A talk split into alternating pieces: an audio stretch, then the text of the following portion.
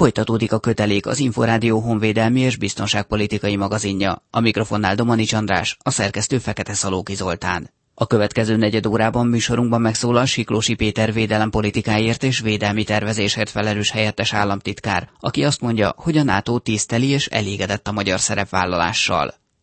Kötelék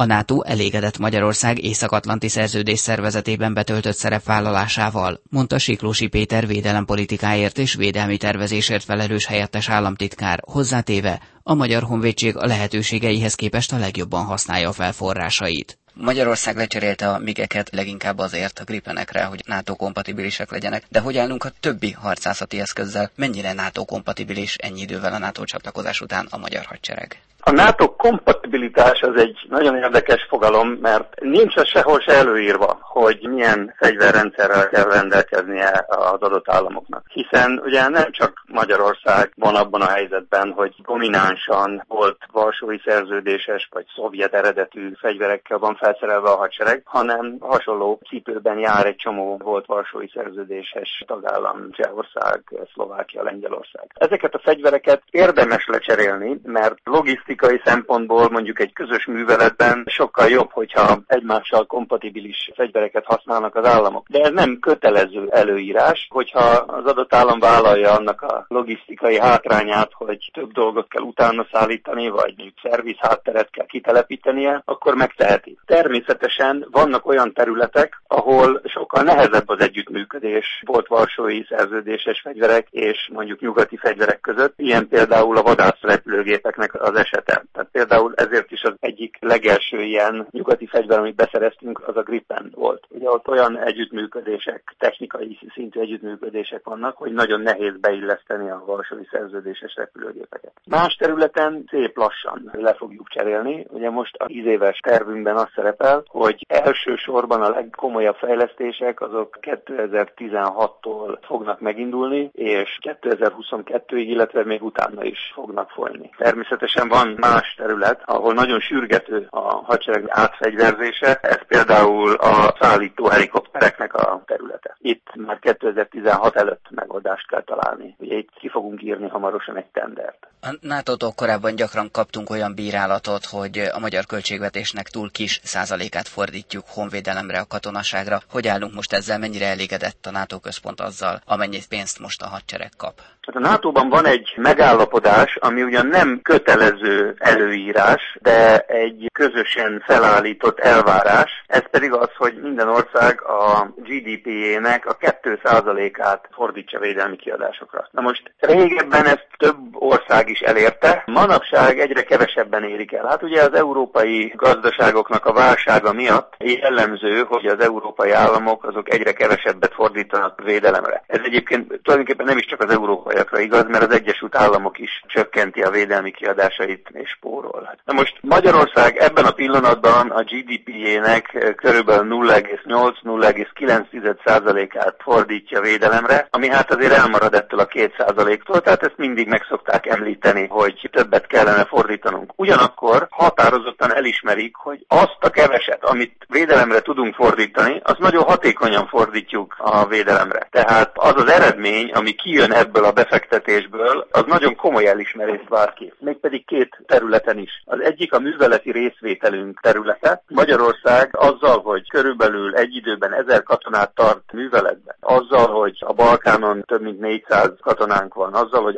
Afganisztánban még mindig körülbelül 430 katonánk van, nagyon komoly elismerést hívott ki a NATO-ban, illetve a nemzetek körében. És a NATO közös védelmi tervezési rendszerében is Magyarország úgynevezett képességfejlesztési célokat kapott, mint hogy minden más NATO tagállam. Azt a 45 ilyen komplex képességfejlesztési célt, amit mi megkaptunk a NATO-tól, azt mi mindet teljesíteni is tudjuk, és ez is komoly elismerést vívott ki. Az utóbbi időben nagyon sokat lehetett hallani arról, hogy a Visegrádi négyek, tehát Lengyelország, Csehország, Szlovákia és Magyarország egy külön kontingens szeretne létrehozni. Hogy áll most ez a projekt, hol tartunk ezzel? Itt a Visegrádi négyek által fölállítandó Európai Uniós harccsoportról van szó, tehát ez nem NATO projekt, hanem Európai Uniós projekt. Ugye az Európai Unió az úgy biztosítja, hogy mindig rendelkezésre álljon megfelelő gyors reagálású erő, hogy minden egyes fél évben két úgynevezett EU harccsoportot tart készenlétben. Ez egy nagyon rövid készenléti idejű, tehát magas készenlétű erők ezek. Két ilyen harccsoport áll mindig készenlétben. Most ezek közül majd az egyik lesz 2016 első fél évében a Visegrádi négyek által kiállítandó EU harccsoport. Ez egyébként, hogy a hallgatók el tudják képzelni, ez egy nagyságrendileg 3000-3500 fő környéki kontingens, amelyik néhány napos készenlétben van, tehát néhány nap alatt képes viszonylag nagy távolságokra, akár több ezer kilométer távolságra is bevetésre menni. A NATO vezetés mennyire elégedett a magyar külföldön állomásozó csapatokkal?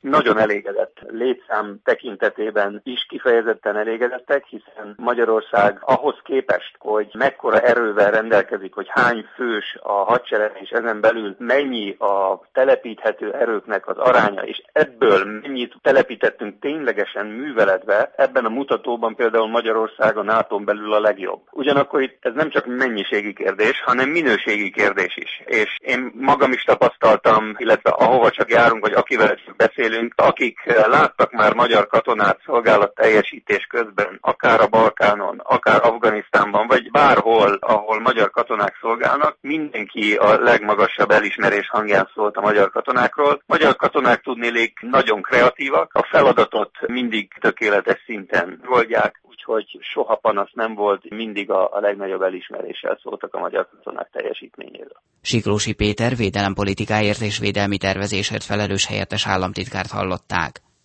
Kötelék. Az Inforádió honvédelmi és biztonságpolitikai magazinja.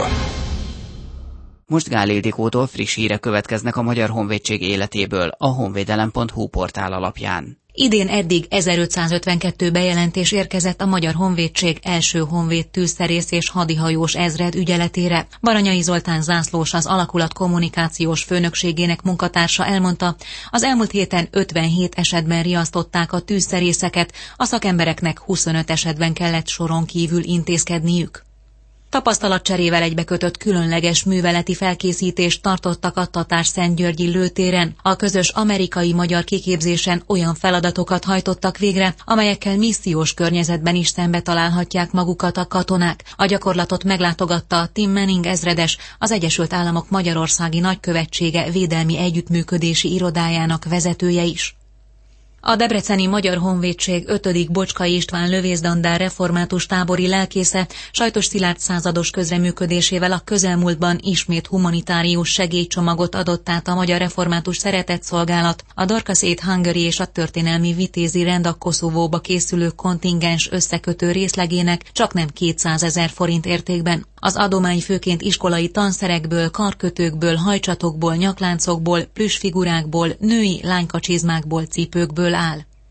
Az Afganisztánban szolgáló misszió egyik kiemelt célja, hogy a lakosság életkörülményein javítson. Ennek érdekében a Magyar Honvédségnek a Kabuli Nemzetközi Repülőtéren szolgáló kontingense a bázis közelében lévő iskolának nyújtott támogatást nemrég, hogy ezzel is hozzájáruljon a repülőtéren dolgozó civil és nemzetközi katonai koalíciós erők biztonságához. A magyar katonák sátrakat, tanszereket és sporteszközöket adtak át a helyi iskola igazgatójának.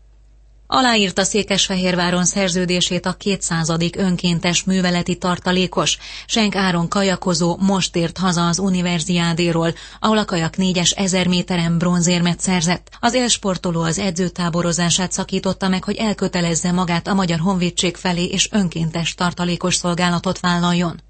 Kötelék. Már nem Svédországban, hanem a szolnoki helikopterbázison tartják a lendő Gripen pilóták túlélési képzését.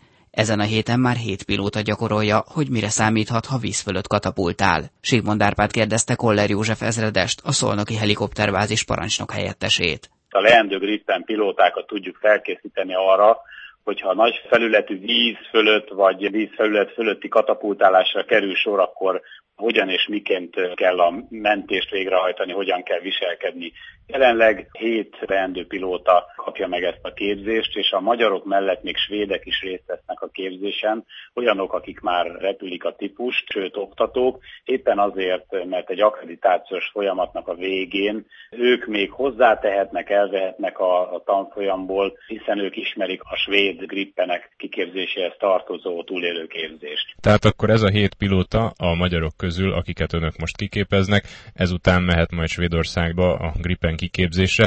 Most önök mire tanítják meg őket? Igen, pontosan. Ugyanarra tanítjuk, amire Svédországba tanították az elődjeiket, az előző magyar pilótákat, csak most itthoni bázison, itthoni oktatókkal, természetesen jóval olcsóbban, és ahogy a svédek mondják, jóval alaposabban képezzük őket ki, a vízbe történő érkezésre, a víz alatti viselkedésre, hiszen ezek a pilóták, amikor egy katapultálás során vízre érkeznek, akkor a pilóta ruhájukban, sisakjukba, mentőfelszerelésükbe vannak, és meg kell tanulni, hogy hogyan kell ezt használni, hogyan kell alkalmazni. Ezért az első napokban elméleti foglalkozáson vettek részt a pilóták, majd megismerkedtek a mentőeszközökkel, úszodai foglalkozások vannak, ahol ejtőernyő van rajtuk, és úgy függesztik a víz fölött a pilóták, majd különböző vízbeérkezési eljárások, majd az ejtőernyő kupolája, ha ráesik, az alól kiúszás, a mentőfelszerelés használata, és természetesen mindeközben első pontként a biztonságot tartjuk szem előtt,